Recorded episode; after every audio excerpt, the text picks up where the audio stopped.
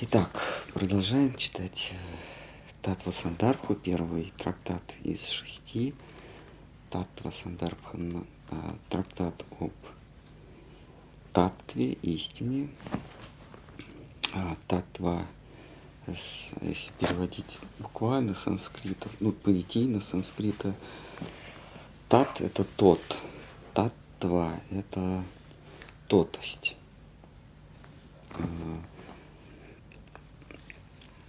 Нечто, существующее независимо от а, наблюдателя. А, есть а, предметы, которые существуют только в а, сознании наблюдателя. Они называются упадхи. Они реально существуют, но они... А, как только я перестаю на них смотреть, они... исчезают. То есть я своим взглядом их как бы создаю, или своей, своей перцепцией, своим восприятием я их создаю. Как только я рассеиваю свое внимание, перестаю концентрироваться, упадхи исчезают. Ровно так происходит в материальном мире. Все предметы, которые нас окружают, они создаются только моей, э, моим восприятием, моей перцепцией. Э, и вот э, они существуют, но существуют только в моей голове. Так же, как в, в уме или в голове играющего в компьютерную игру, а картинка, которую он видит, существует только для него. То есть это только его личный персональный экран. А кто-то в другом, на другом конце света, он с ним играет ту же игру, он даже может видеть машинку или его, его персонаж у себя на экране. Но то, что он видит на экране, это не то же самое, что видит на экране, что вижу на экране я. Вот то, что находится в, на экране, это только вот мое изображение. Вот это упадхи. В отличие от упадхи есть понятие таттва. Она существует независимо, независимо от наблюдателя. И она может проявляться, может не проявляться. Вот это вот таттва. Вот автор в этой книге, Шрила Джива Госвами, он пытается, он, он отделяет э, упадхи, то есть явление, или еще правильно сказать, обозначение, или по-философски означение истины от самой истины.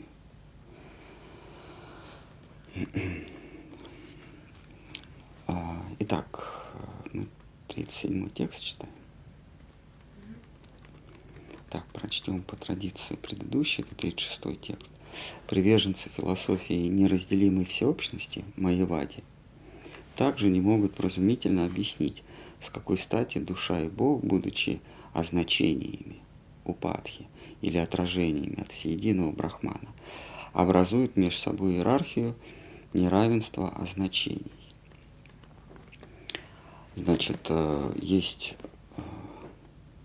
философия Майявады, ей, ее придерживаются тайно или открыто большинство мыслящих э, людей, большинство мыслящих субъектов. Эта философия гласит, что э, в конце концов, в самой высшей, высшей своей инстанции сущее, то есть то, что существует, оно не имеет признаков, оно не имеет определений, не имеет качеств, не имеет означений. Это все единое, бесформенное, вечно существующее, везде сущее. некоторые, дальше идет разделение, некоторые считают, что оно еще и всеведущий, то есть обладает разумом. Некоторые говорят, нет, это вообще все, но разумом оно первоначально не обладает, но после Большого Взрыва а в нем, вот в этом, оно, оно видоизменяется, они, это, это, они, правда, не объясняют, почему оно вдруг видоизменяется, что заставляет, да? Вот это вот нечто, находящееся в, в суперпозиции, в равновесии, вдруг начинает где-то сгущаться, а где-то разряжаться. Но, тем не менее, вот происходит вот это видоизменение вот этого единого, вездесущего, неразумного. Начинает оно видоизменяться, и где-то там в какой-то точке появляется пространство, время, и в какой-то точке появляется разумное, появляется мыслящее, появляется сознание. Вот. А, то есть это вот майявади. Они считают, что истина высшей инстанции, она м, такая монотонная, монолитная, монотонная, не имеющие форм, не имеющие свойств, не имеющие качеств. А качество — это уже это что-то иллюзорное. То есть истина преобразовывается, и когда мы видим свойства, когда мы видим цвет, звук, слышим, обоняем, это все иллюзия. А высшее, оно не имеет ни цвета, ни запаха, ни ни звуков и так далее. А, и вот автор задается вопросом, а если все проявления а, есть ложность, все, все, что мы наблюдаем, это ложность, а истина, она непроявляемая, она единая, а, бесконечная, вечная, не имеющая свойств. А то, что мы наблюдаем, имеет свойства, имеет свойства, то есть это иллюзорно, то откуда возникает иерархия? Почему одно считается, почему одна а, иллюзорная сущность считает другую иллюзорную сущность а, выше себя? Откуда возникает эта, эта а, иерархия? Так, это предыдущий текст, давайте еще раз его прочтем. Приверженцы философии неразделимой всеобщности, майявади, также не могут вразумительно объяснить, с какой стати душа и Бог, то есть они Бога тоже считают некой иллюзор, неким иллюзорным образованием, иллюзорным образом. Ну, почему тогда и душа иллюзорный образ, и Бог, чем бы мы его ни считали, и Бог тоже иллюзорный образ, соотносятся друг к другу как что-то более высокое, что-то менее высокое, если все это иллюзии. Итак, не могут вразумительно объяснить, с какой стати душа и Бог, будучи означениями а, или отражениями от всеединого, образуют между собой иерархию, нер- неравенство.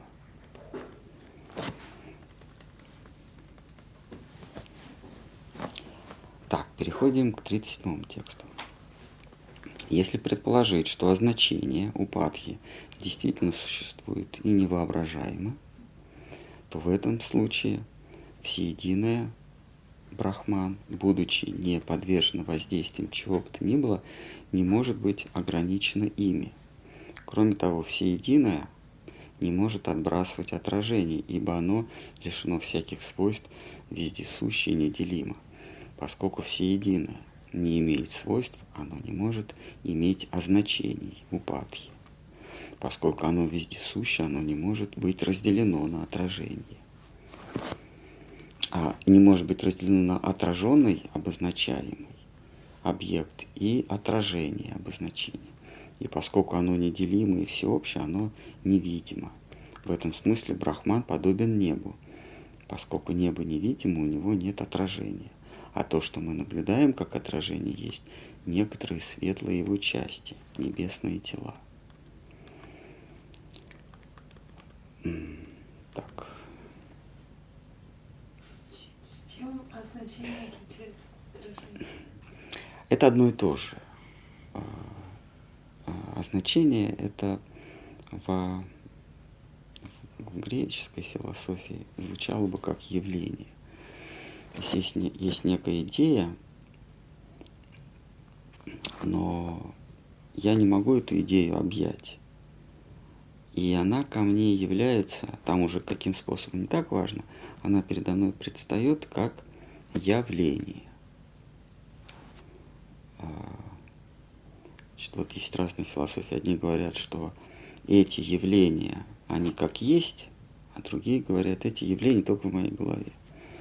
Но здесь автор говорит, что если неделимое, всеобщее, бесконечное, неопределенное, видимо нами, в виде, в виде, а, в виде явлений, то как, как эти явления появились? Они, как, как небо а, может быть отражено? Ну, небо имеется в виду пространство. Пространство невозможно отразить, а, потому что даже... А даже поверхность, от которой будет это пространство отражаться, а это тоже будет пространство. Пространство невозможно отразить в зеркале, потому что у пространства нет зримых, м- зримых образов. А отразиться может лишь то, что уже имеет образ. А, а вот само пространство, не имеющее образ, не может отразиться. Вот Майявади, они утверждают, что Брахман, он, Брахман это, это всеединое бытие, вездесущее, всеобъемлющее, вечное. Он каким-то образом становится образом, извините, он как-то становится образом. А вот автор говорит, это невозможно, потому что а, то, что То, что мы называем все, философское все, ему просто не от чего отразиться, потому что то, от чего оно будет отражаться, это тоже оно. Но если мы с вами воспринимаем образ, это значит, что вот это всеединое Брахман, оно само уже является проявлением чего-то. И то, чем проявление, то, чем проявлением вот это всеобщее является, как раз и видоискажается, и мы его можем наблюдать. Мы не можем наблюдать Брахман, но мы можем наблюдать нечто, от чего Брахман проявля... э, от чего Брахман отталкивается. А, а... Вот эта вот всеобщность, вездесущесть, это как раз лишь свойство чего-то более высокого, какой-то, какой-то более высокой сущности. Вот, а об этом этот стих вкратце. Но Майявади и материалисты, материалисты говорят, было ничего, и оно стало. Оно стало многообразным. А Майявади говорят, нет, нет, нет, был единый дух, вернее, он и есть. Он есть, есть, а потом он как, как э, просыпается, в смысле сыпется. Он как бы сыпется на нашу голову какими-то образами. Но это не логически, это не логично. Из безобразного образ не может появиться. Вот этот стих. Давайте еще раз его прочтем.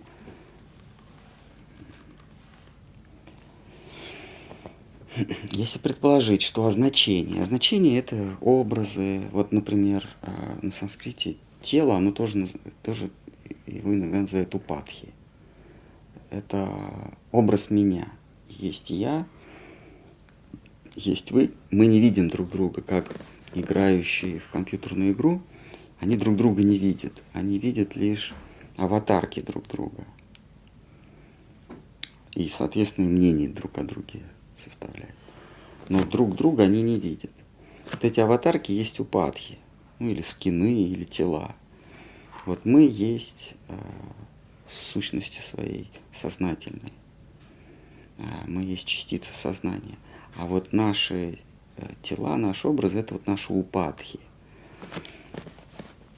в западной философии нет аналога понятия упадхи. Ну, наиболее близкий, наверное, это означение.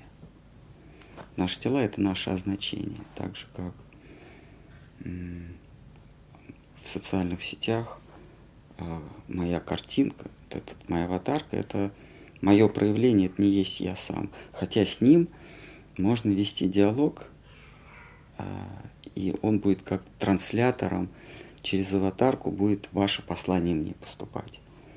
Потом снова через мою аватарку, вашей аватарке, а потом вам. Вот эта вот аватарка, это есть упадхи. А, значит, у Бога нет упадхи, вернее, у Бога не упадхи, а у него именно аватара. Потому что он не сходит в своей собственной сущности. Он не сходит, как он есть. А мы проявляемся, вернее, мы являемся через, через обозначение, а он прям сам, сам по себе. Поэтому его называют аватар. Аватар означает десант по-русски. Вот кто прыгает с неба, с, сходит с неба. С неба. Это десант. Или сошествие. Это Бог. А мы, у нас нет аватара, у нас есть упадхи. А, итак, если предположить, что означение упадхи действительно существует и невоображаемое нашего тела, да, то в этом случае всеединый Брахман, будучи не подвержен воздействию чего бы то ни было, не может быть ограничен ими. То есть Брахман не может проявиться в, в этих упадхи, в этих образах, потому что он так, таким образом себя ограничит. Кроме того, всеединый Брахман не может отбрасывать м, упадхи, отражение, ибо оно лишено всяких свойств. А только свойства, только а, качества могут быть отражены в нас. отражены в нашем сознании. То, что не имеет свойств, не может э, отразиться.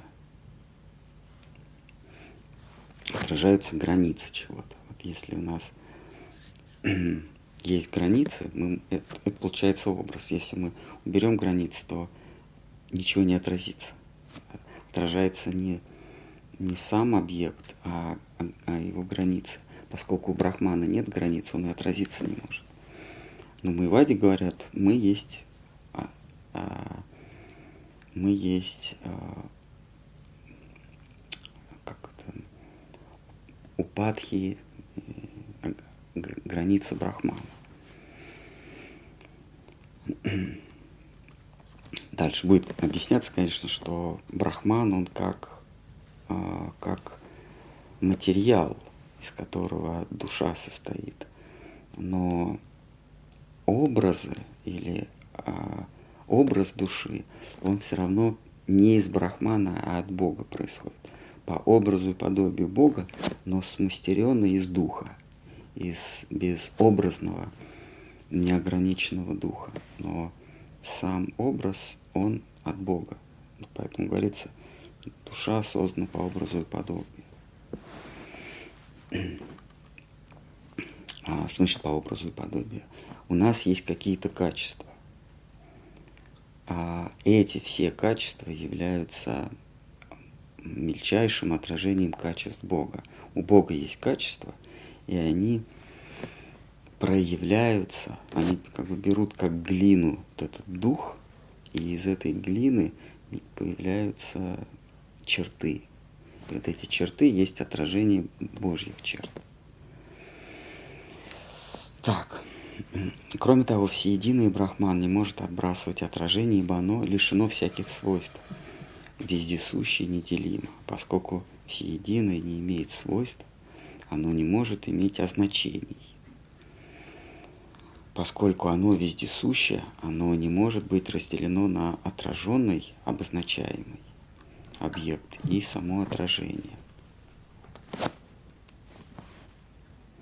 И поскольку оно неделимо, Брахман неделим и всеобщее, оно невидимо. В этом смысле Брахман подобен нему, небу. Поскольку небо невидимо, у него нет отражения.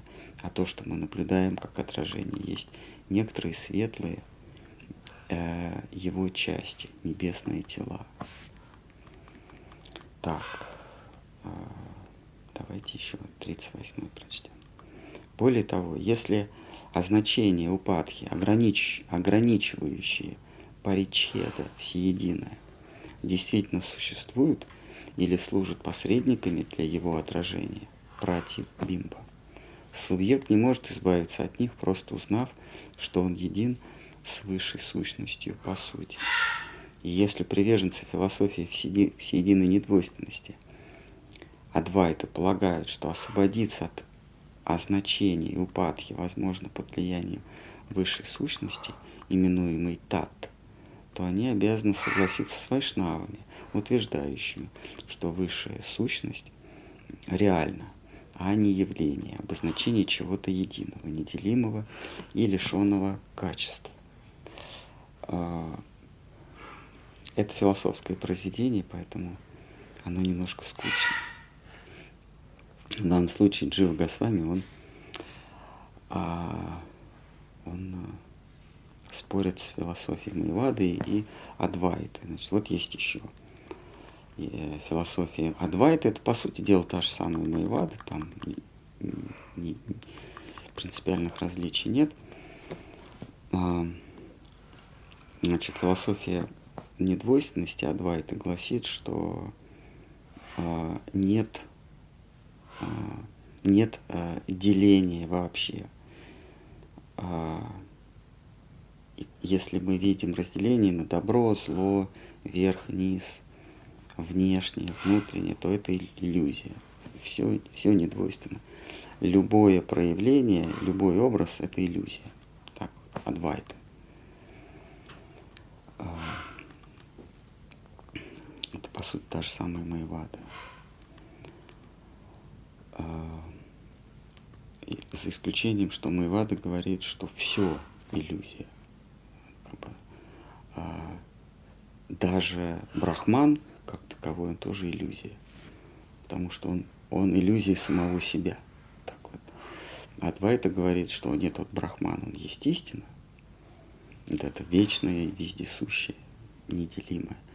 А все, что появляется, есть иллюзия, потому что появившееся а, имеет ограничения. Когда я говорю, когда я указываю на какой-то предмет, я вдогонку посылаю смысл, что есть и не этот предмет. Если я говорю «есть микрофон», то в этой фразе заложено, что есть и не микрофон. Вот это философия Адвайты. Адвайта говорит, что не, на самом деле никакого микрофона нет, это тебе показалось. А дальше философия Адвайта говорит, что достаточно медитировать с разной степенью интенсивности. Медитировать, медитировать и осознать, что все недвойственно, что все едино, и я есть единая сущность. Я и есть эта единая сущность, просто мне показалось, что я определен, то есть я имею какие-то пределы. А вот Джива Госвами здесь говорит, но э, тогда, если вы медитируете на какой-то образ, там, нельзя медитировать ни на что, а мысль или медитация или размышление а, всегда имеет интенцию, всегда должна к чему-то прицепиться. Нельзя думать ни о чем. Можно думать о чем-то. В этом смысле мысль — это мостик между мной и предметом размышления. Так вот, если мы, если адвайтисты, придерживаются философии Адвайта, говорят, что если медитировать на что-то, если размышлять, рассуждать, помещать свою мысль во что-то, то можно а, избавиться от иллюзий. Так вот, Джива Госвами говорит, когда вы медитируете на что-то, вы должны признать, что да, когда вы медитируете на что-то и постигаете истину, должны признать, что вот это что-то, оно реально существует. Вы не можете медитировать на что-то иллюзорное и постичь истину. Медитировать или размышлять, сосредотачиваться для того, чтобы постичь истину, можно только на что-то реально существующее, на истину какую-то. И если вы говорите, что вы размышляете, погружаетесь во, во что-то и познаете, что вы есть всеединое, или растворяетесь во всеедином, значит, то, на что вы медитируете, оно реально существует. Поэтому автор говорит, тогда вы фактически становитесь на позицию вайшнавы, потому что вайшнавы говорят, да, есть брахман, нечто неделимое, вездесущее, но кто вам сказал, что над вездесущим нет чего-то более высокого? Откуда это взялось?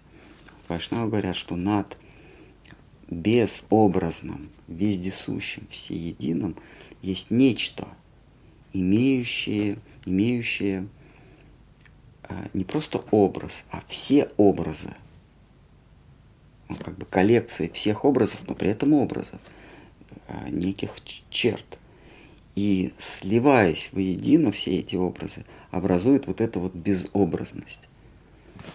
Как, как а, свет. А, он никуда не бежит, он стоит. Потому что в нем присутствуют все частоты, все возможные частоты всех поляризаций, всех амплитуд, всех длин частот. Они все присутствуют, когда они все вместе, это называется свет. И оно ничего не стоит. В свете мы ничего не видим, мы видим лишь отражение.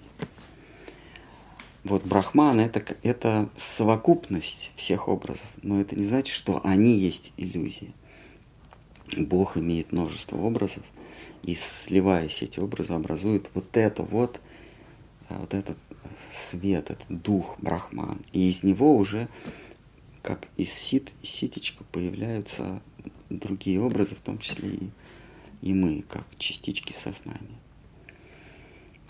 А, то есть а, Джива Госвами говорит, что, по сути дела, ваша философия от вайшнавской ничем не отличается, просто нужно ее довести до конца. Если приверженцы философии всеединой недвойственности адвайты полагают, что освободиться от означений, то есть от иллюзий, от упадхи, возможно под влиянием высшей сущности, ну, медитировать, поклоняться ей, ну, как-то себя увязать с ней. Ну, возможно под влиянием высшей сущности, именуемой тат, то они обязаны согласиться с вайшнавами, утверждающими, что высшая сущность реальна. И если вы истину познаете с помощью вот этой тат, то значит это тат реально, а не явление, обозначение чего-то единого, неделимого и лишенного качества. Пожалуйста. А что стоит за упадхи? За упадхи стоит, стоит некая сознательная сущность, некое сознание. Упадхи — это аватарки. Вот, вот у вас в сетях есть какая-то аватарка. Кстати говоря, даже если это ваша фотография, это все равно не вы. В этом смысле без разницы, какую аватарку лепить, это все равно не будет, не, бу, не, будет, не, не будет вы. Это все равно ваши упадхи. А, но упадхи типа, не может существовать без носителя. Вот за аватаркой не может быть ничего. Вот философии Майявады или Адвайты, они как раз говорят, что за упадхи нет вообще ничего. Вайшнавы говорят, ну как же так? За упадхи должно быть нечто, явлением которого является это упадхи. Что здесь логическая ошибка. То есть некий сознательный субъект, и он проявляется. он предстает. И вот мы оказываемся в иллюзии, когда, когда выстраиваем между упадхи, между образами, причинно-следственную связь. Здесь э, включается режим наш, нашего сознания. Такой сознательный субъект, он, э, он подвержен э, двум главным ошибкам. Первое, э, он мыслит только категориями, то есть когда я о чем-то думаю, о чем-то говорю, что-то принимаю, осознаю, я все это укладываю в категории. Я либо э, любое явление я отношу либо к категории времени, сегодня, завтра, послезавтра, вчера, либо к категории места, здесь, там, близко, далеко, либо к категории способ существования.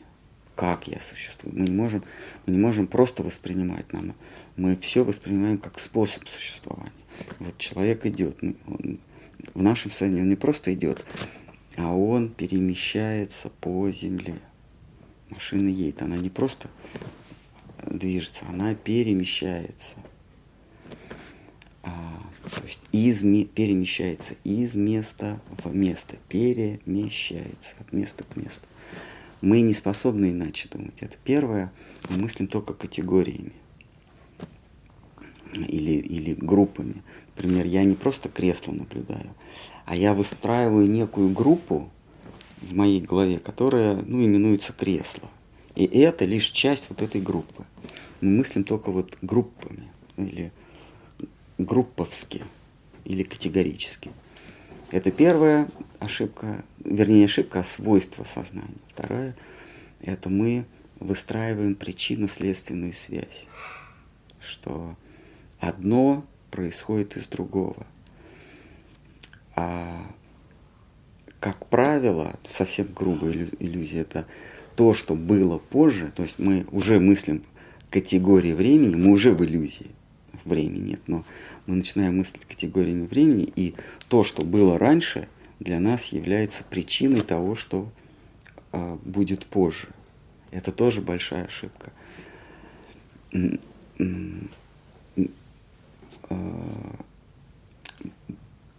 Например, если неискушенному человеку показать э, станцию, автобусную станцию или станцию, э, э, железнодорожную станцию, он, он будет видеть, как сначала собирается на станции толпа, а потом подходит поезд. А какой вывод он сделает? Что толпа заставила поезд приехать. Правильно? Но это ошибка. Неискушенный человек, человек какой-нибудь там, когда поезда, ну, какого-нибудь семнадцатого или шестнадцатого веков, он будет думать, вот толпа собралась и подъехал железный, ну, железный вагон. Железный, след, железный вагон есть следствие того, что собралась толпа. Какой он вывод сделает? Всякий раз, когда будет собираться толпа, будет подходить поезд. А человек... Э- знающий обстановку, он, он будет говорить, нет, нет, нет, поезд, хотя он был и позже, но поезд есть причина того, что соберется толпа, собирается толпа. Люди знают, что должен прийти поезд, а поезд придет в любом случае. И поэтому они э, собрались. То есть поезд есть причина того, что собралась на станции толпа. И это тоже ошибка. Потому что за всей этой ситуацией есть некий более высший разум, какой-то там железнодорожник, который, который соединяет нужды толпы и электричку. Он за этим руководит, он стоит, он, значит, пускает поезда и сообщает толпе, сообщает людям, что поезд будет ходить по такому-то расписанию. Точно так же есть некая высшая разумная сущность, которая стоит за всеми явлениями этого мира. Мы в Бхагаватам в первой главе читаем, что он есть а, отдаленные причины и непосредственные причины. То есть все есть он причина. А мы, мы между собой не связаны причинно-следственными связями. Мы между собой связаны, мы, мы связаны причинно-следственными связями с ним. То есть каждый отдельный а, пассажир на станции, он связан вот с этим вот главным железнодорожником, вот этим а, железнодорожным мозгом. А, он свою нужду ему как бы транслировал, что ему хорошо бы поутру ездить вот в этом поезде, ну и вообще ездить. А, и тот создает что-то, ну вот этот самый поезд, то есть... А, поезд связан с э, железнодорожным разумом, и пассажир связан с железнодорожным разумом. Между собой пассажиры и поезд не связаны причинно-следственными связями. Они связаны с этим самым высшим разумом. Вот этот высший разум есть Бог, э, Бхагаван, Кришна, Вишну, как угодно. Мы с ним связаны, но не между собой. Но разум так, или наше сознание так устроено, что мы зримые предметы увязываем э, между собой причинно-следственными узами. И еще мыслим э, категорически, то есть мыслим группами. Мы, поэтому мы Бога не можем видеть, потому что Он никакой группе не принадлежит. Мы можем видеть только то, что принадлежит группе. Мы не видим, как падает яблоко, отпускаемый нашей рукой. Мы видим, что это есть проявление закона гравитации. Мы не яблоко видим, а подтверждение закона гравитации. Поэтому мы Всевышнего не можем видеть, потому что он законам никаким не подчиняется. Как, собственно, и наша самая сущность, душа, она тоже никаким законам не подчиняется. Душа, но не мышление. Поэтому душу тоже не можем видеть. Она ни в какой группе. И она не подчиняется законам. Ни законам сохранения энергии, ни, ни логики. Она над законом. Так, ну что? Что у нас? Давайте на этом закончим. Большой, большой стих. Да, давайте. Может быть, потом, ближе к концу, будет более веселое, а не, не про эти упадхи.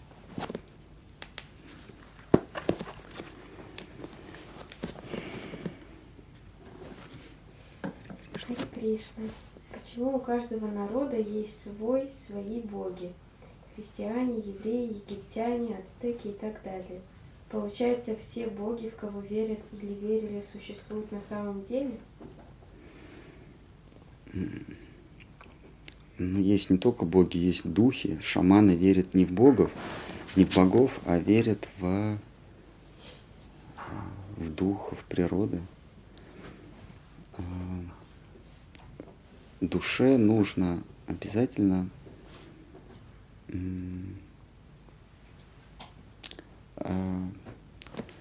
какая-то, какой-то база, то есть нечто... Нечто, на чем оно основывается, это Бог, то есть нечто, на чем основывается мое бытие, мне это нужно. А Бог как раз и обладает таким свойством. А одно из имен Бога — Васудева. Васудева означает тот, в ком, ну или на ком держится все. Васудева. Васу все. Васу. Васё. Тот, тот, в котором все зиждется. И вот это все, что в нем зиждется, все вместе и по отдельности, может существовать только, э, только в нем или основываясь на нем. Поэтому душа, она ищет себе основу, основу своего существования. Вот эту основу она называет Богом. А дальше люди себе...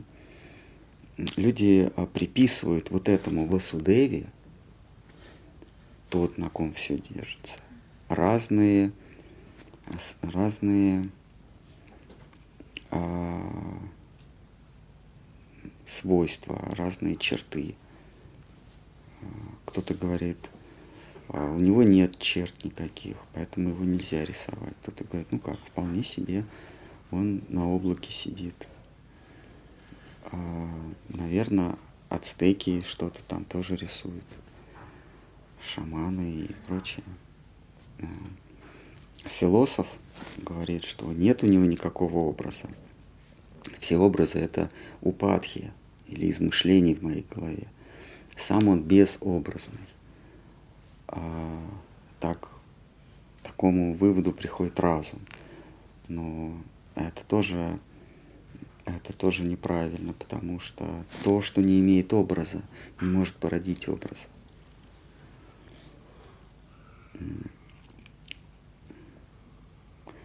Нам остается только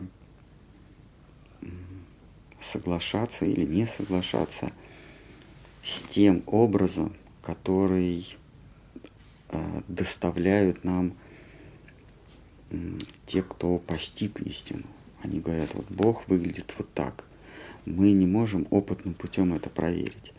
Мы можем принять в, в качестве авторитета какого-то просветленного, какого-то мудреца.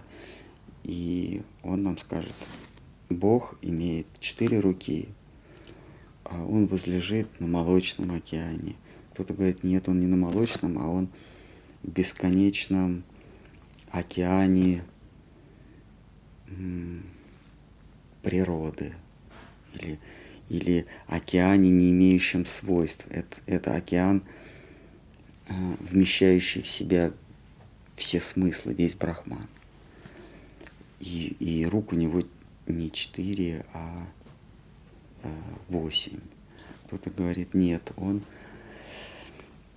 покоится на баньяновом дереве. Он младенец, который облизывает свой палец. Это дерево растет посреди мрачного океана, бушующего океана, наполненного кровожадными тварями. И только он есть э, спасительный образ. И, и в его э, в, в мыслях, воображении вот этого младенца, который лежит на ветвях э, баньянового дерева, в его воображении мир создается. Помните, мы читали в конце двенадцатой книги, как Маркандея в безобразном нечто барахтался а, не то что долго, а непонятно сколько, потому что не было времени. И его одолевала то тоска, то страх. Этот страх, вернее, эти страхи, они принимали образы кровожадных рыбин. И, и это было безвременное количество времени. И вдруг он увидел посреди вот этого вот бушующего океана, океана страха, э, остров, в нем вот этот младенец. Э, кто-то говорит, что он живет в, э, в, пастушном, в пастушьем селе и занимается тем, что играет на флейте и пасет коров. Каждое утро гонит свои тучные стада на луга. И рук у него две. В руках э, дудочка. И любит он сладости, а еще любит э, проказничать и воровать сметану у взрослых дам, у пастушек. Если вы скажете, что все неправда, что Бог безобразный, все эти образы, и Кришна, и какие-то еще там, ну, это все иллюзия, остается один нерешимый вопрос. А как тогда безобразное впала в иллюзию, то есть стала ограничена. Как Брахман приобрел образы, с чего вдруг должна быть побуждающая, толкающая причина.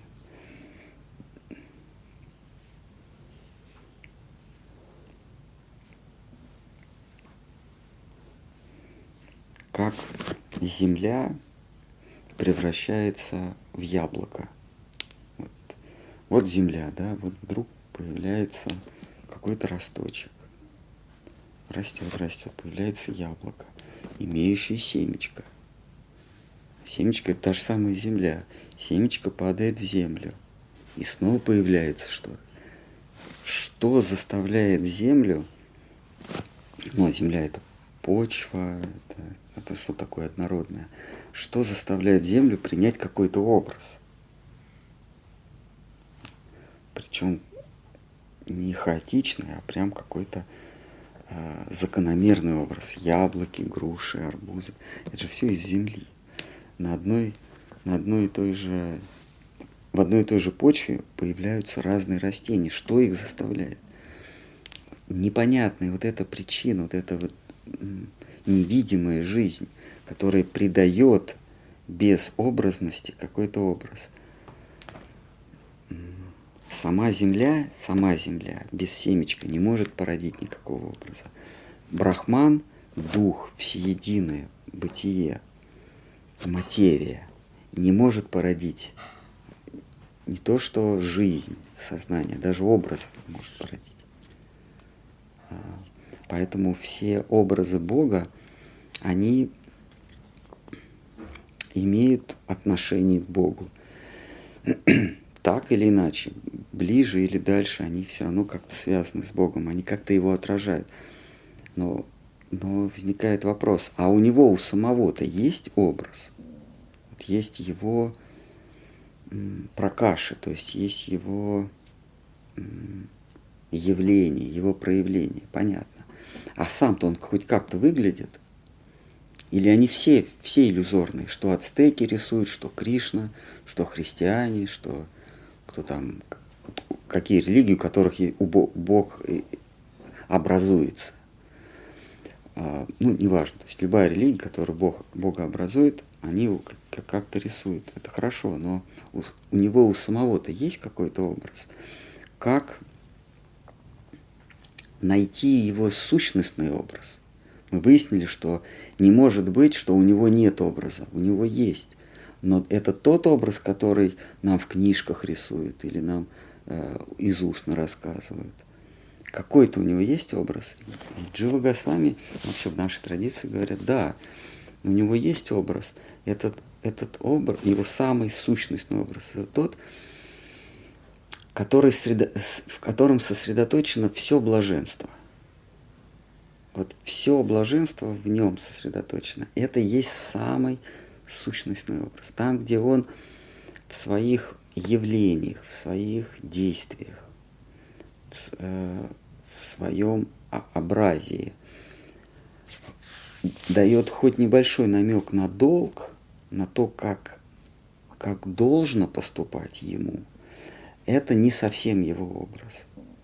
Там, где он совершенно без оглядки, бесстыжий, беззаветный, то есть никак не, не оглядывается на, на, на внешнее, на, там, где он действует чуть-чуть не от себя, не как он хочет, это не совсем образ Бога. Там, где он абсолютно э, действует по собственному произволу, это есть его, его образ. И такой образ есть Кришна. Кришна в своем пастушьем селе ни на кого не обращает внимания. Ни на страдания, ни на мольбы, ни на просьбы, ни на закон, ни на мораль. Вот там, где Бог ведет себя абсолютно аморально, это настоящий Бог. Там, где есть осквернение моралью, нравственностью, это он, но уже принявший какой-то образ.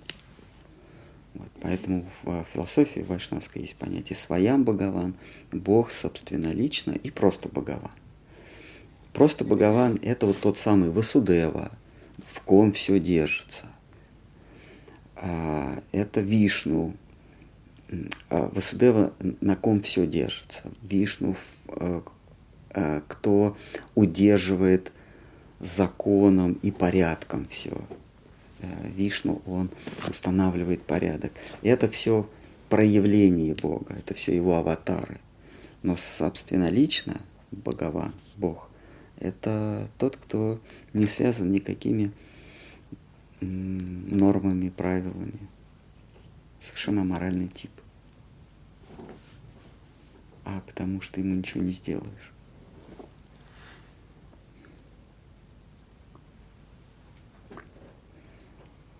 Само, сумасброд и самодур. Самодержец. Шридхар Махарадж а, рассказывает в одной лекции о случае, когда персидский шах а, был с визитом у королевы Виктории. Это самая знаменитая королева английская, которая правила почти, а, больше семьдесят лет. Королева Виктория, да, даже в ее честь на, есть эпоха, викторианская эпоха, со своей архитектурой, со своими нормами морали, своим а, знаменитым английским этикетом, а, с интерьерами, а, викторианская эпоха. И вот а, персидский шах, он как-то был в гостях у королевы Виктории, и он э, какого-то слугу своего решил наказать, решил ему голову отрубить там, в Англии. И королева ему сказала: нет, вы не можете просто так э, на моей территории э, обезглавить своего подданного. Э, э, она говорит, короле, даже королева... Даже король не может просто так, без суда, кого-то наказать. И шах ей отвечает: «Ваше Величество, вы не совсем понимаете, что такое царь, что такое самодержец. Самодержец ни перед кем не обязан отчитываться. Если он хочет кого-то наказать, он его наказывает. В этом смысл, в этом суть самодержавия. Если вы, а власть королевы, она ограничена, если вы в своих решениях оглядываетесь на мнение суда, парламента или еще кого-то, то вы не совсем самодержец». Ну и того придушили, конечно, а, кого он хотел. Вот. Шридхар Махарадж, сейчас не о нем речь. Шридхар Махарадж говорит о том, что Господь Бог, Он не опирается и не оглядывается на мнение парламента, даже собственных законов. Он сам по себе и для себя. By himself and for himself. Для себя, сам по себе. Ну, вот почему, если даже в, в каких-то ну, моментах есть мораль, то он же для себя, и вот все, что происходит, вот он так хочет. Но почему в этом, э, почему там, где есть какая-то мораль, долг, то он не, он не в полной своей, ну, что он не в полностью себя там, не собственнолично, вот Бог собственно. Не Почему? Свой... Ну, там, ну, мы сами, э, сами, с, на, когда мы наедине с собой, мы есть подлинные мы. Потому что мы, мы никому ничего не должны. Вот мы сами по себе. Там мы полностью проявляемся. А когда мы на виду у других, то мы свое поведение э, соотносим, отражаем мнение других. Э, то есть мы себя э, сдерживаем. А наедине мы себя не сдерживаем. Вот. Бог, Он себя не сдерживает наедине. Или не сдерживает себя, ну, если говорить по вайшнавской философии, то только в кругу любимых он себя не сдерживает. Но он никогда не бывает один. но ему как-то надо себя полностью проявить. Вот только в кругу, в кругу тех, кто его любит и кого он любит, он себя ничем не ограничивает, творит что угодно. Те, кто имеет с ним э, не абсолютно любовные отношения, а какие-то отношения маленькой, но корысти, какие-то ожидания, те, кто имеет какие-то ожидания к нему, э, они его видят уже не, не таким, как он есть на самом деле. Только Кришна в окружении своих возлюбленных в Голоке, так называется его деревня, сам по себе и для себя, абсолют сам по себе и, и сам для себя. Только там он сам по себе. Он, и образ его, он не просто ведет себя, как, как э, ему хочется, но и облик он имеет тот, который и есть его облик. Все остальное – это э, образы изменения, виды изменений.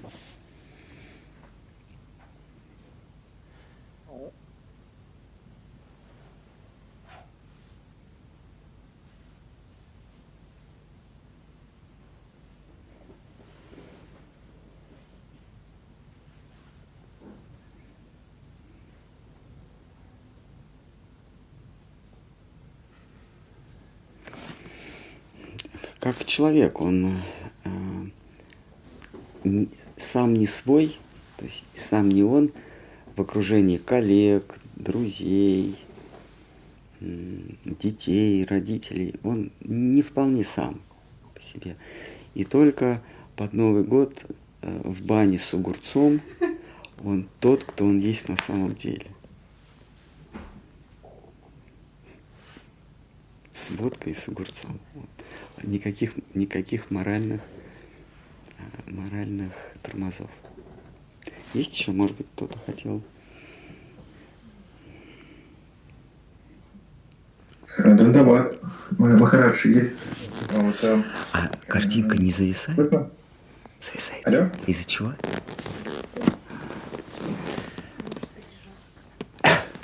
Да, да, Романанда. Ви- ви- ви- видео немножко подтормаживает. Слышно, да? Слышно замечательно. Видео э, с провалами. Ну ладно. А, вот э, по поводу преданных есть вот э, ачарья, э, которые следуют каким-то нравственным принципам для того, чтобы демонстрировать модель поведения своим последователям. А есть вот, ну, вот как вот Авадут, ну, в смысле Авадут, как, ну, вот Нитьянанда Авадут. Или Джада Бхарата. Да, да. То есть те, кто э, э, за, за, заняты каким-то вот внутренним баджаном, и они э, вышли за рамки так, так называемых вот этих вот ог- ог- ограничений. Я просто вот, меня спросили вот недавно этот вопрос, а при... преданный достигает степени, садхака достигает степени э, вот этого вот э, ну, авадута. О, о моральности вот этой, да? Да. Либо это э, как бы не, не есть джива шакти, а это, ну, тот самый резидент того мира, который просто здесь появляется и, ну, какое-то время находится и уходит. Mm. Достигли, достигнет ли раб Божий состояние вот, этой, э, вот этого авадута, то есть э, над нравственностью, вне добра и зла, э, это зависит от Всевышнего. Когда преданный целиком принадлежит своему владыке, то владыка определяет, как он, этот преданный будет, этот раб Божий будет выглядеть в этом мире. Но если, что касается этих юродивых, да, этих наплевавших на законы и заветы, мы должны следовать их наставлениям, а не следовать их поведению. Они для нас не пример для подражания, а пример, а, а наставник. Они для нас наставники. То есть не подражать Нитьянанде Прабху, а слушать, что он говорит. Он говорит, э, воспевайте имена Бога и поминайте Его. Все свое время поминайте Господа. Это мы должны брать за основу, когда читаем, встречаемся с Авадутом, а не то, как он себя ведет. Нитьянанда Прабху, его часто можно было видеть в, в, сомнительных, в сомнительной компании. Но это не значит, что мы должны а, тоже посещать а, питейные заведения и общаться с сомнительными людьми.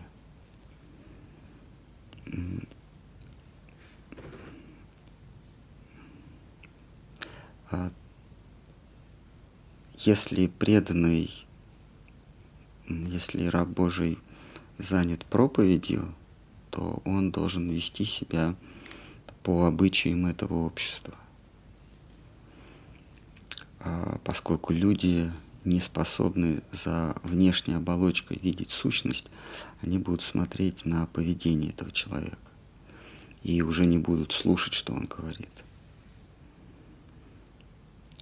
Если преданный не связан, если раб Божий не связан с проповеднической деятельностью, не общается с, эт- с этим обществом, то вы даже не видите, как он себя ведет.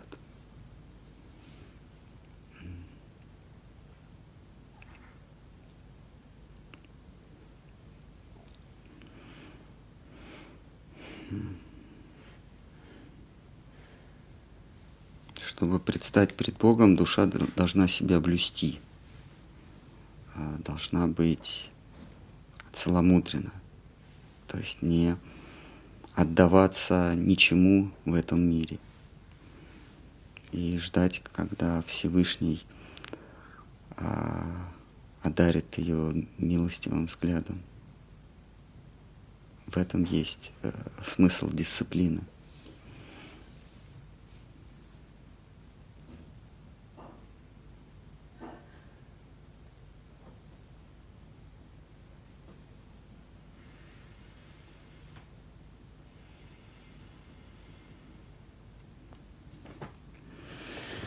Есть еще вопросы?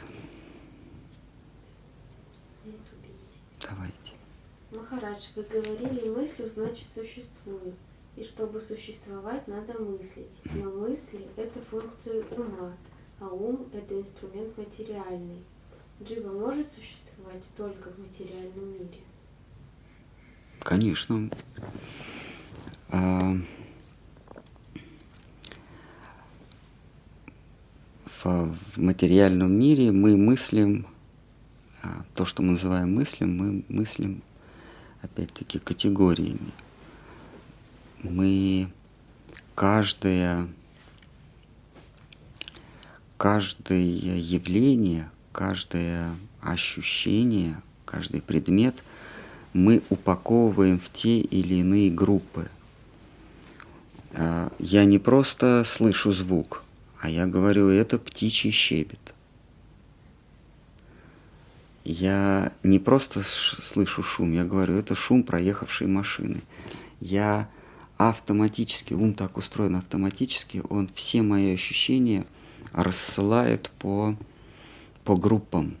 Рассылает звуки, вкусы, запахи. Не просто звуки, а, там, допустим, человеческая речь, птичий щебет, звериный рык, шум водопада или еще что такое, он сразу рассылает в какие-то категории, в какие-то группы. В, в мире духа душа, оказавшись в своем родном мире, душа мыслит не группами, не категориями, а непосредственно воспринимает.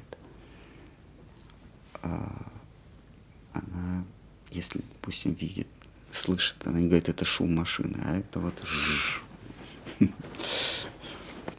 Не категориями мыслят. категории, они в материальном мире. Материальный мир — это э, контейнер из десяти категорий. В духовном мире, в мире, откуда происходит душа, э, сознательный субъект мыслит не категориями, а непосредственно воспринимает.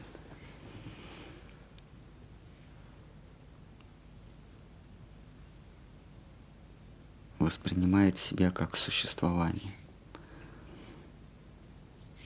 как существующее.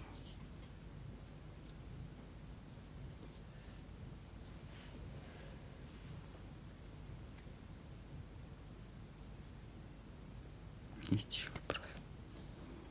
Как джива преданного может постоянно отдавать и не брать? Откуда она берет, черпает силу, энергию, бесконечно отдавать себя? А джива, она есть часть энергии ублажения, часть арадханы. А она бесконечна. А джива неделима, поэтому, отдавая, она ничего не теряет. Когда душа отдает, она ничего не теряет, потому что она от себя ничего не может отделить. Она, не, она неделима. Нам трудно понять, как бесконечная, а душа, она бесконечна, в каком смысле, она не имеет ни пространственных ограничений, она вне времени. Не то, что она маленькая или большая, она вообще вне времени и вне пространства.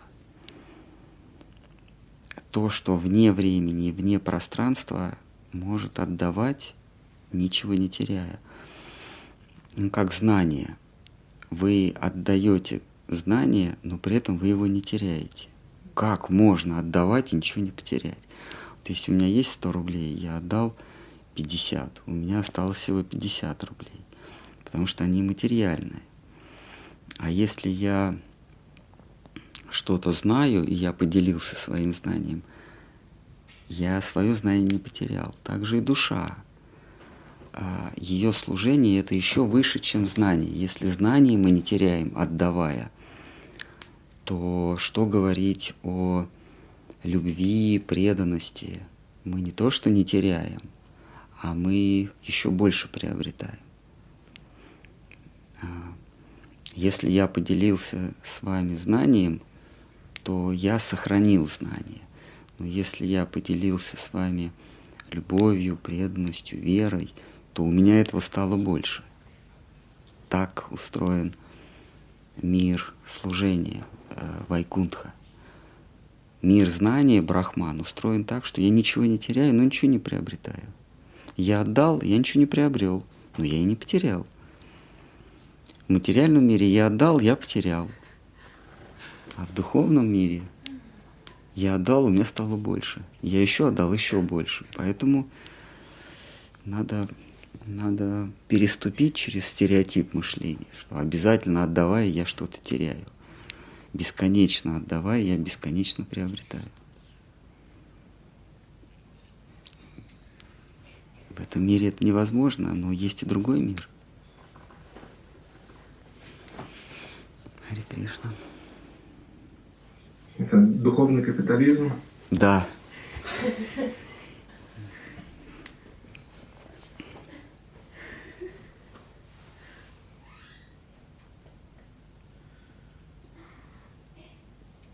Желание видеть, дышать, слышать, чувствовать вкус, мыслить, размышлять — это все инструмент эксплуатации. Как отказаться от таких желаний?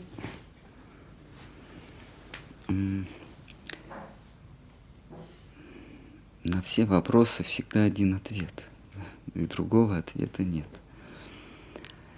Общаться с теми, кто не обуреваем корыстью, не обуреваем гордыней, не обуреваем желанием стяжать.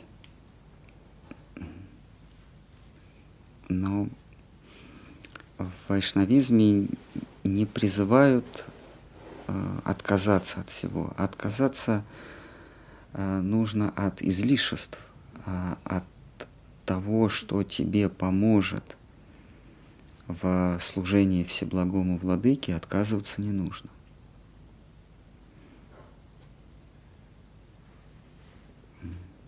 Просто понимать, что все принадлежит высшему существу, все принадлежит Верховному Господу, и тогда все, что у тебя есть, является его собственностью.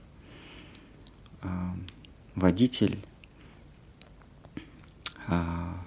босса, он не считает автомобиль своим, но при этом он им пользуется, он его моет, он его заправляет, он поправляет какие-то неполадки в машине.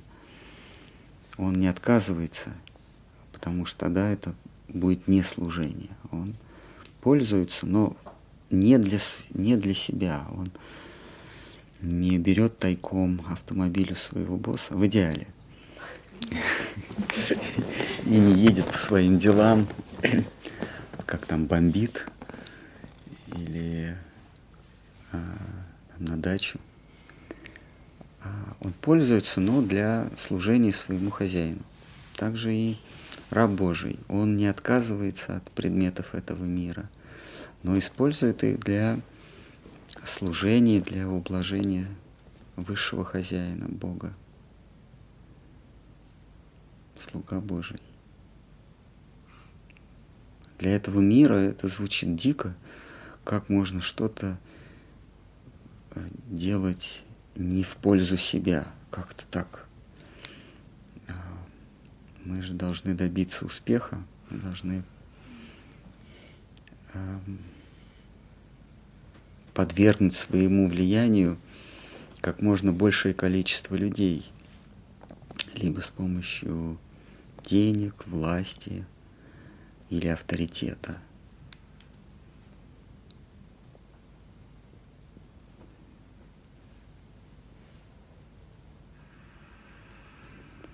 Но в духовном мире не так.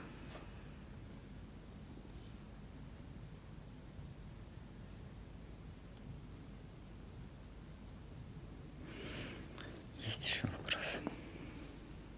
Харе Кришна, Махарадж, поясните, пожалуйста, что такое критическое мышление и помогает ли оно продвигаться в понимании философии о высшем существе?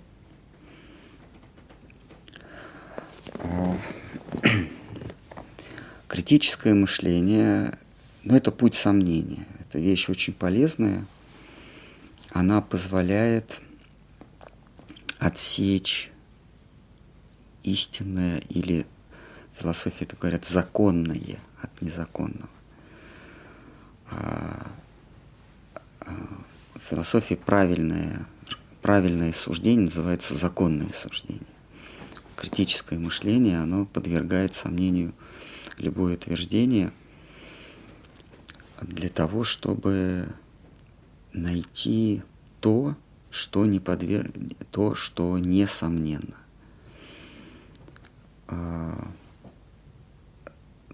критическое мышление в любом случае основано на вере, потому что когда мы критически мыслим, то мы за основу берем некий постулат, некий не несомненный тезис.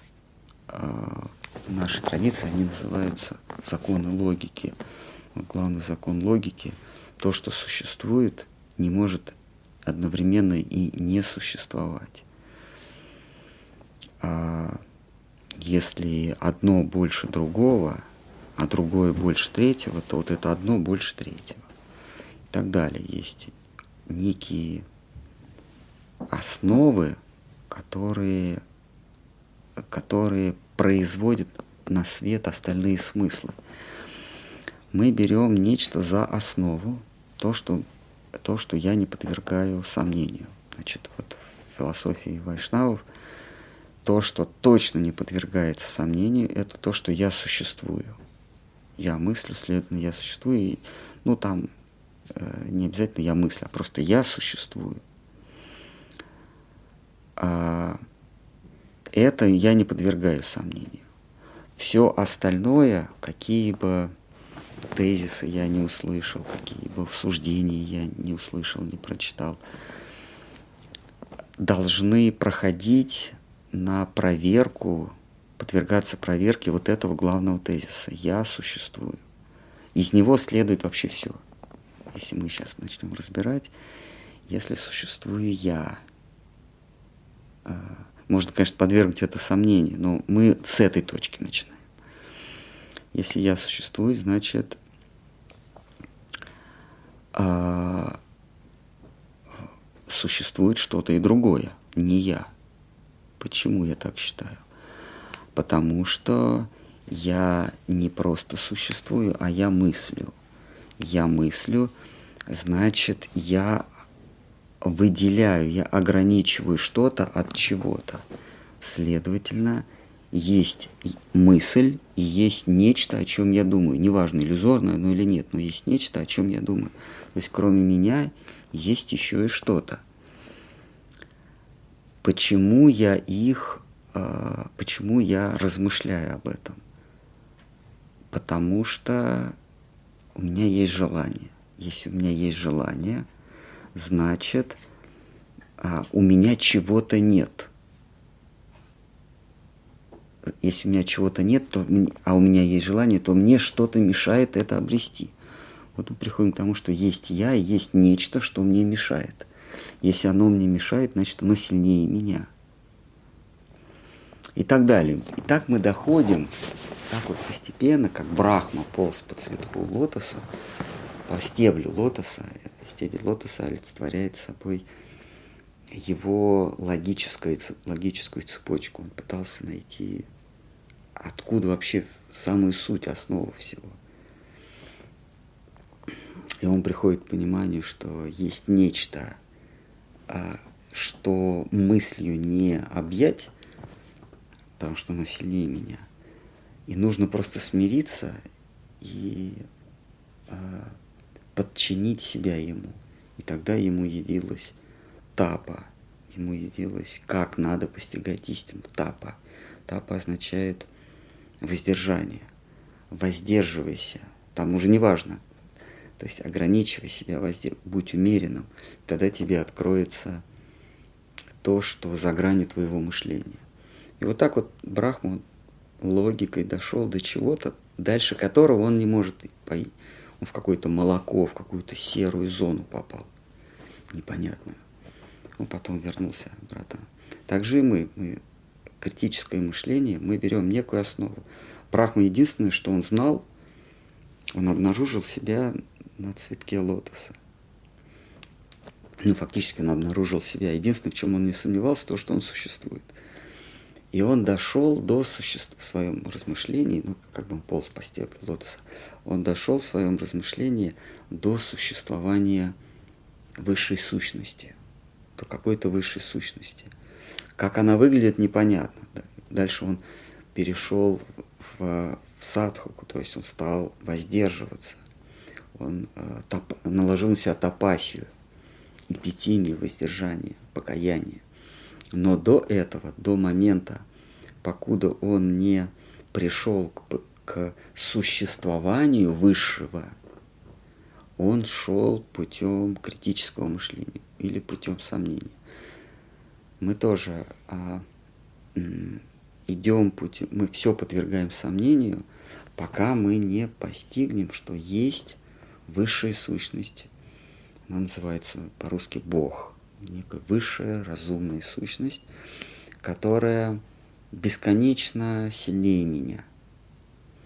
А вот как, какая она, как она выглядит, здесь нужно смирение, терпение,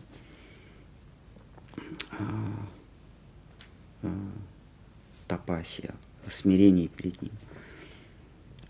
Вот до этой, до этой отметки, до постижения, что есть Бог, мы идем путем сомнений, мы во всем сомневаемся. Когда мы приходим к постижению Бога или существованию Бога, критическое мышление нужно отбросить. этап критического мышления ушел. Остаёт, следующий этап — это этап веры или самопредания. Но до отметки постижения Бога как сущности мы должны все подвергать сомнению, все подвергать, э, э, подвергать критическому мышлению. А вот самый яркий представитель такого критического, критического постижения бытия — это Иммануил Кант, его знаменитая критика чистого разума или суждение чистого разума, правильно говорить. Суждение чистого разума. А что открывается чистому разуму? Чистому разуму, и, а, ушедшему от образов, от иллюзий. Вот когда твой разум не замутнен иллюзиями, к чему он придет? Он приходит к существованию высшего чего-то, Бога. Что бы мы ни вкладывали в это понятие, Бог, прежде всего, это вездесущий, всеведущий и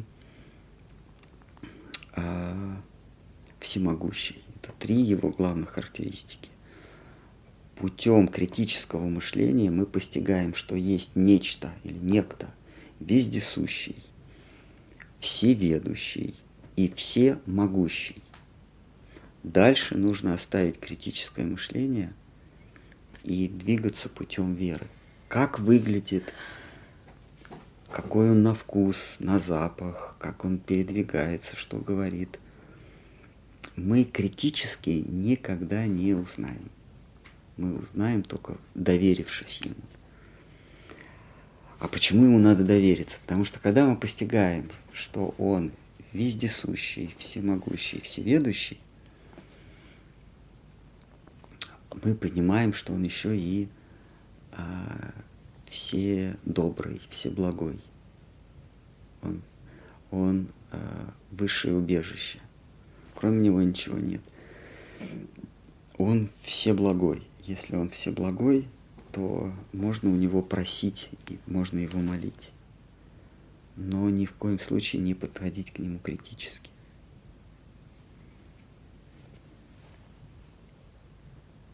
Но вайшнавы, они настолько философски изгалены, что они логически приходят к его виду, к его образу, образу Бога, что он никак не может выглядеть иначе, он в самой своей сущности, кроме как смуглый пастушок с флейтой в руках и пасущим коров.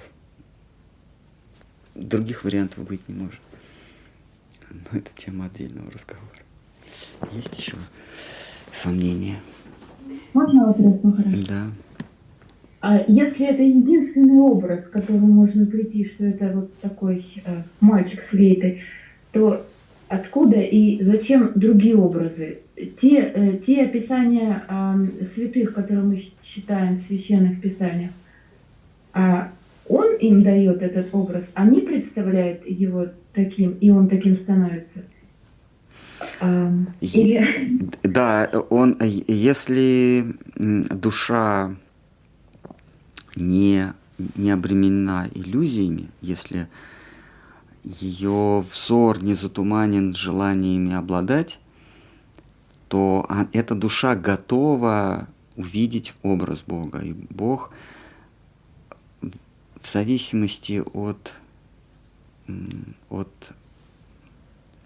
интенции, направленности души, предстает перед ней в том или ином образе. Это душа честная. Поэтому, когда она говорит, Бог явился ко мне в этом образе, Бог действительно явился в этом образе. А, то есть святой, святым, разным святым Бог являлся в разных образах. Святой, он честен, прежде всего, самим собой. И он, он будет говорить, вот это мое воображение, а вот здесь Господь явился, как Он есть. Он здесь был самоочевиден. Но явился Он в образе вепря или в образе коротышки, в образе черепахи, рыбы, божественной рыбы. Это точно не мое воображение, святой будет говорить. Тот, кто избавился от иллюзии, он не будет э, лгать. Он будет говорить, это есть Бог. Бог к нему является таким образом, чтобы его спасти, допустим. Или спасти свое творение. Или уничтожить свое творение. Он, он приходит, чтобы уничтожить свое творение тоже. Это тоже его образ. То есть он выполняет какую-то задачу. Его интенция Бога направлена на содеяние чего-то.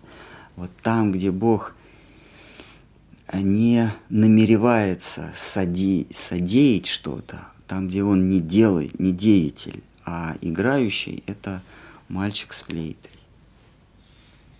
Потому что, потому что потому. Он окружен любящими и сам влюблен. Значит, он сам собой.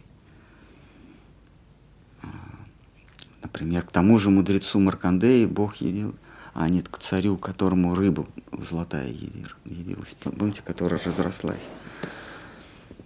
А, а, чего желал этот царь? Да? Он желал спасения. Он, он, ему, ему было сказано, что через сколько там, двое или семеро суток мир, мир разрушится. И он... И он стал уповать на Бога, и Бог явился к нему. На, на его, как они сейчас говорят, запрос во Вселенную. Он запрос сделал во Вселенную, и Бог явился к нему в виде рыбы и спас. А кумары, они искали истину, и Бог явился к ним в лучезарном обличии, в обличии истины.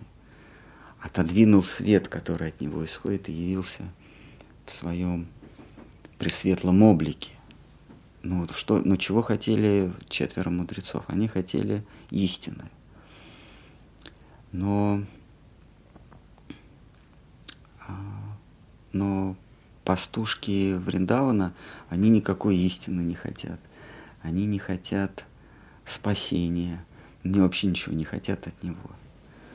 Они хотят ему служить и очень грустят, когда у них нет такой возможности. И тогда он, явля... он просто иначе не может. Он, он пытается вырваться из и сетей их любви, но не может. И он, он является в своем первоначальном обличии. Ведь оборотни, они же, у них же есть какой-то изначальный облик, да? Вот оборотни, они могут принять любой облик. И, а какие же они на самом деле?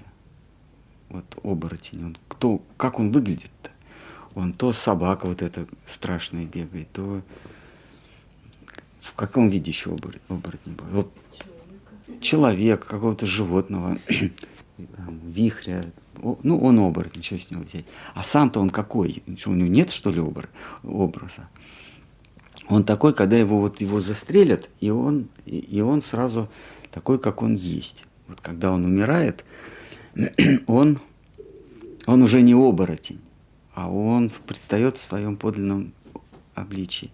Также и Господь Бог. Когда он умирает от любви, он, это он есть.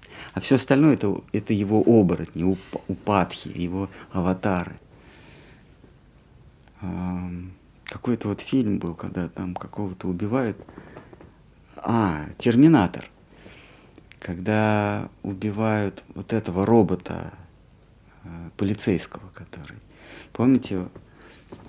Все его... Он же оборотень, по сути дела. А как он сам-то выглядит? Вот все его образы, которые он до этого принимал в погоне за Сан... Сарой О'Коннор. Вот в последний миг они, помните, появляются и, и полицейские, и, и какие-то... Ну, всякие-всякие.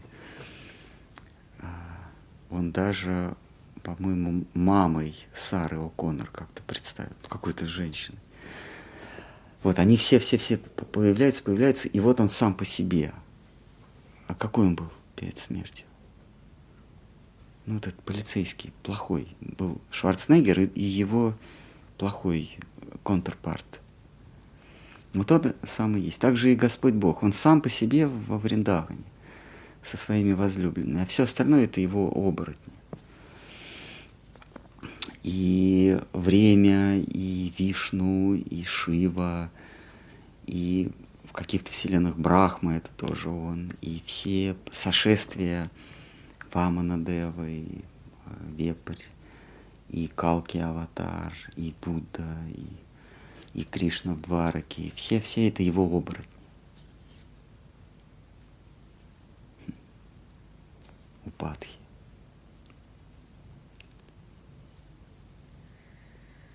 Что? На этом. Что у нас? Текучка закончилась? Летучка?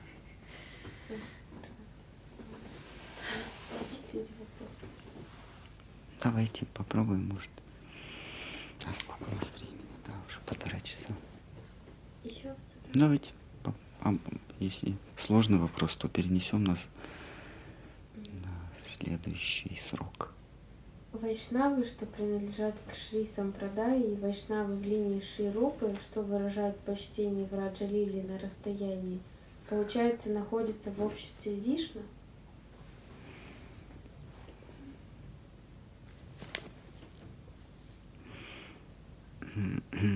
Вайшнавы — это общее понятие, те, кто признают над собой власть Вишну. Под Вишну понимается вот тот самый всеведущий, всемогущий и вездесущий. Это вот, собственно, Вишну. Вездесущий — это, это то, в чем все покоится, Вишну. А всякий, кто признает над собой власть всеведущего, вездесущего, всемогущего, есть вайшнав, слуга Божий. А вот образы этого всеведущего, вездесущего, они могут быть разные. Вайшнавы в традиции Шри, э, традиционные вайшнавы, они под Богом понимают всеблагого, э, всеблагого э, благолепного существа о четырех руках, защищающего и хранящего, разрушающего и создающего о четырех руках, с, обладающего всей властью, и пред ним они поклоняются. Пред ним они преклоняются, и энергией или дополнением к нему является Шри, богиня благоденствия или госпожа удача, она служит ему, вот этому, этой сущности, это, этому Вишну, она его супруга, она его подчиненная энергия. Она доставляет ему радость, она доставляет ему служение. Вайшнавы в традиции Шри, они преклоняются ему и ей как удаче, как его удаче. Ну вот облик они рисуют, вот этот четверорукий, лучезарный облик, глаза как лепестки лотоса, стопы как лотосы. Но вайшнавы в линии Шри Рупы, они поклоняются Кришне, они, они м- это, это преклонение, динамическое преклонение. Этот вот Вишну четырехрукий, он имеет функции созидания, сохранения, разрушения и э, спасения или, или благодеяния, что ли. Которое, благодеяние — это цветок лотоса. А, но в этом... В этом облике отсутствует его коварство.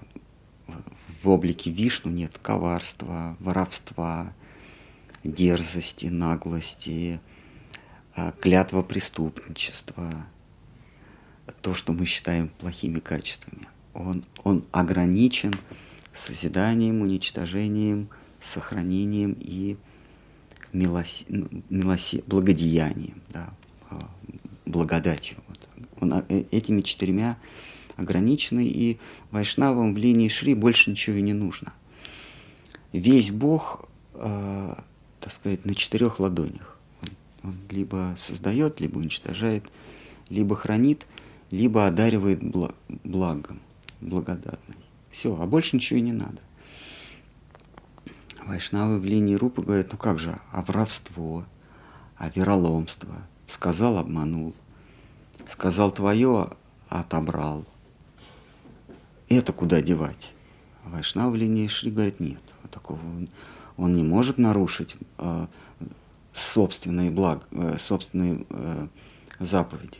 Какое воровство, вы что?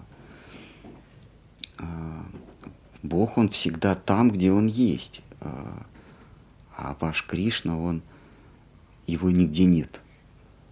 Сказал буду и не пришел. А сказал ли?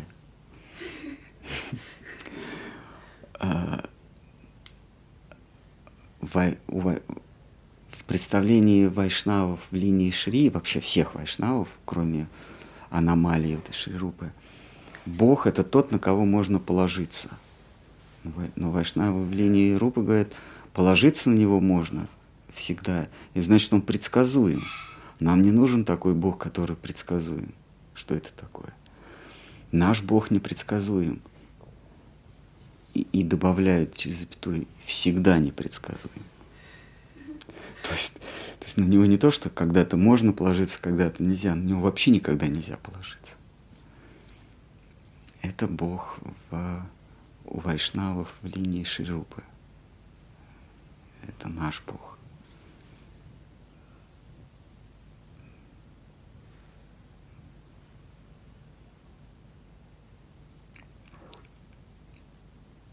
Это неотразимый Бог. Бог хорош. Как это? Он, он велик, Бог велик, он всеблагой. Но для вайшнавов в линии Рупы, в линии Шичайтани Бог неотразим. Хороший он или плохой, это вообще не важно. Великий он или великий, нас вообще не интересует. Он неотразим. Кришна неотразим. Отразим не Кришна. Это единственное его качество. Не то, что одно из многих, это единственное его качество. И в этой неотразимости и плутовство, и воровство. Кетова Кришна, плут кетова. Плутовство, воровство, необязательность, непунктуальность, вранье постоянное. Поматросил и бросил. Вайшнава говорит, ну хотя бы поматросил. И то на том спасибо. Вечно ускользающая красота, вечно увлекающая и увлекающаяся. И когда у вайшнавов в линии Рупы, в линии читания, уже сил нет никаких, потому что британские ученые доказали, что сил больше никаких нет. И уже нет никаких сил, они говорят, ну все, иди, ладно. И он, нет, нет, нет, я не...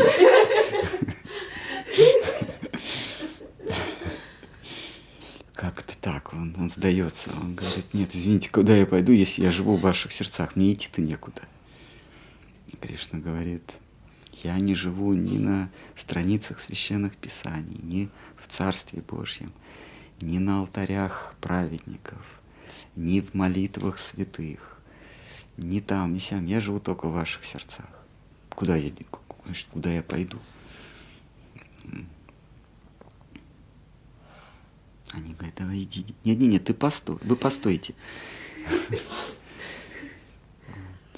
Так велася, зигзагообразно. Их отношения очень трудно вообразить себе. Там есть и, и дерзость, и гордыня, и полное смирение, и безумие, и весь букет чувств, выходящих за границы разума, и отчаяние. Ну что, все на этом, поскольку вопросов нет и быть не может. Давайте перенесем. Ну, еще коротенький вопрос. Давайте. А если Вишну, Шива, Рама, другие аватары, все есть аватары Кришны, то душа рано или поздно все равно придет к Кришне? Нет, душа находит свое исполнение, свое наполнение в соприкосновении с каким-то аватаром Бога. Если она полностью удовлетворена, полностью наполнена, Шридхар Махарадж называет inner fulfillment, когда происходит акт inner fulfillment, внутреннего исполнения, наполнения, душа больше не ищет ничего более, более большего.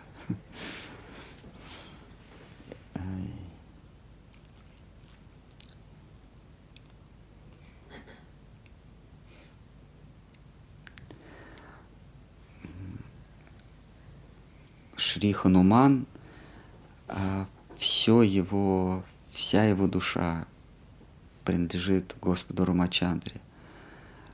Он обрел, он обладает этим своим inner fulfillment, внутренним исполнением в служении Ханумана, Хануману.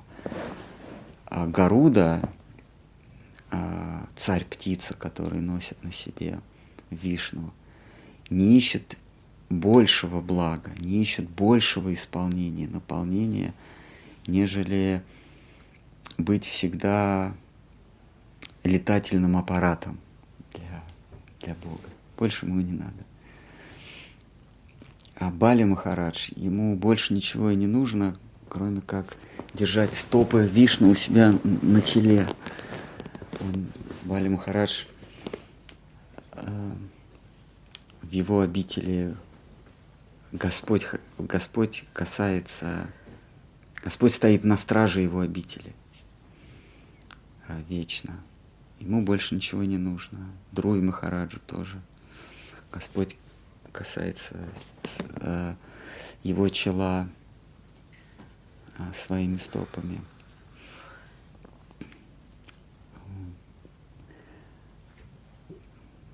Душа... Почему тогда, да? Почему они тогда Гопа Кумара советовали, все, кто с ним встречался, они все советовали ему идти еще дальше, еще выше. Они, если они полностью удовлетворены и в своем служении, почему они знают о том, что есть что-то еще большее? Да, вот они говорят, мы удовлетворены, нам, нам больше не надо, а тебе, а тебе надо идти дальше. Э, э, Не, остан- не останавливать свою пропана дживанамритом, поступа- свое поступательное движение э, к Господу Богу.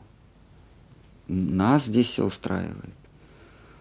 А Лакшмидеви говорит, что я полностью удовлетворена в, в обществе своего супруга, Господа Бога.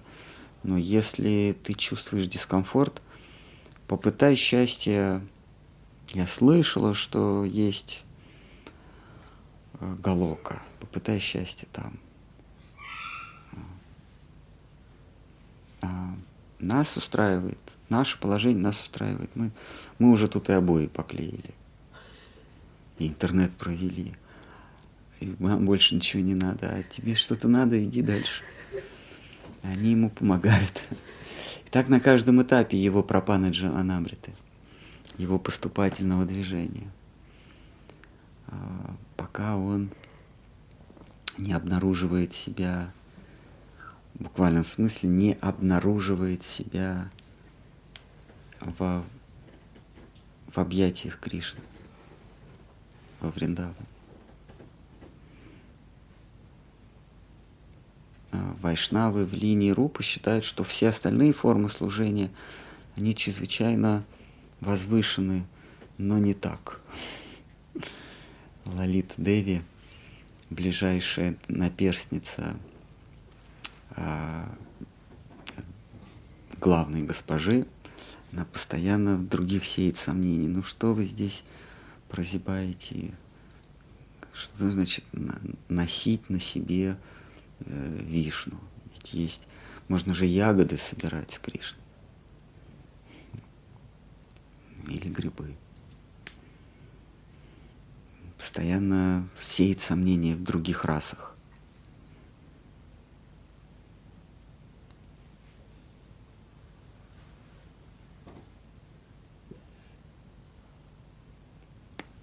Кришна. Ну что, давайте на следующий раз оставим. Можно в следующий раз начать с вопроса.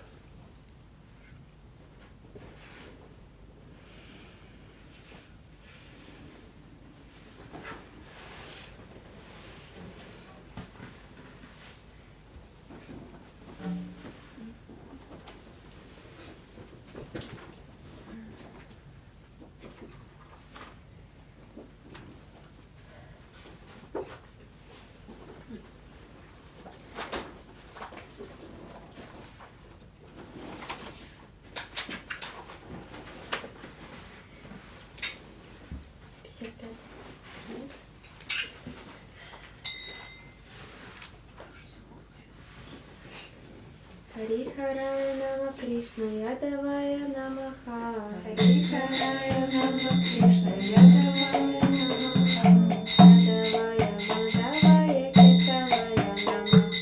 Ядавая мадавая Кришавая намаха. Ядавая мадавая Кришавая намаха. Гопала Галиндарам Шримадхусудана. Гопала Галиндарам Шримадхусудана. Гири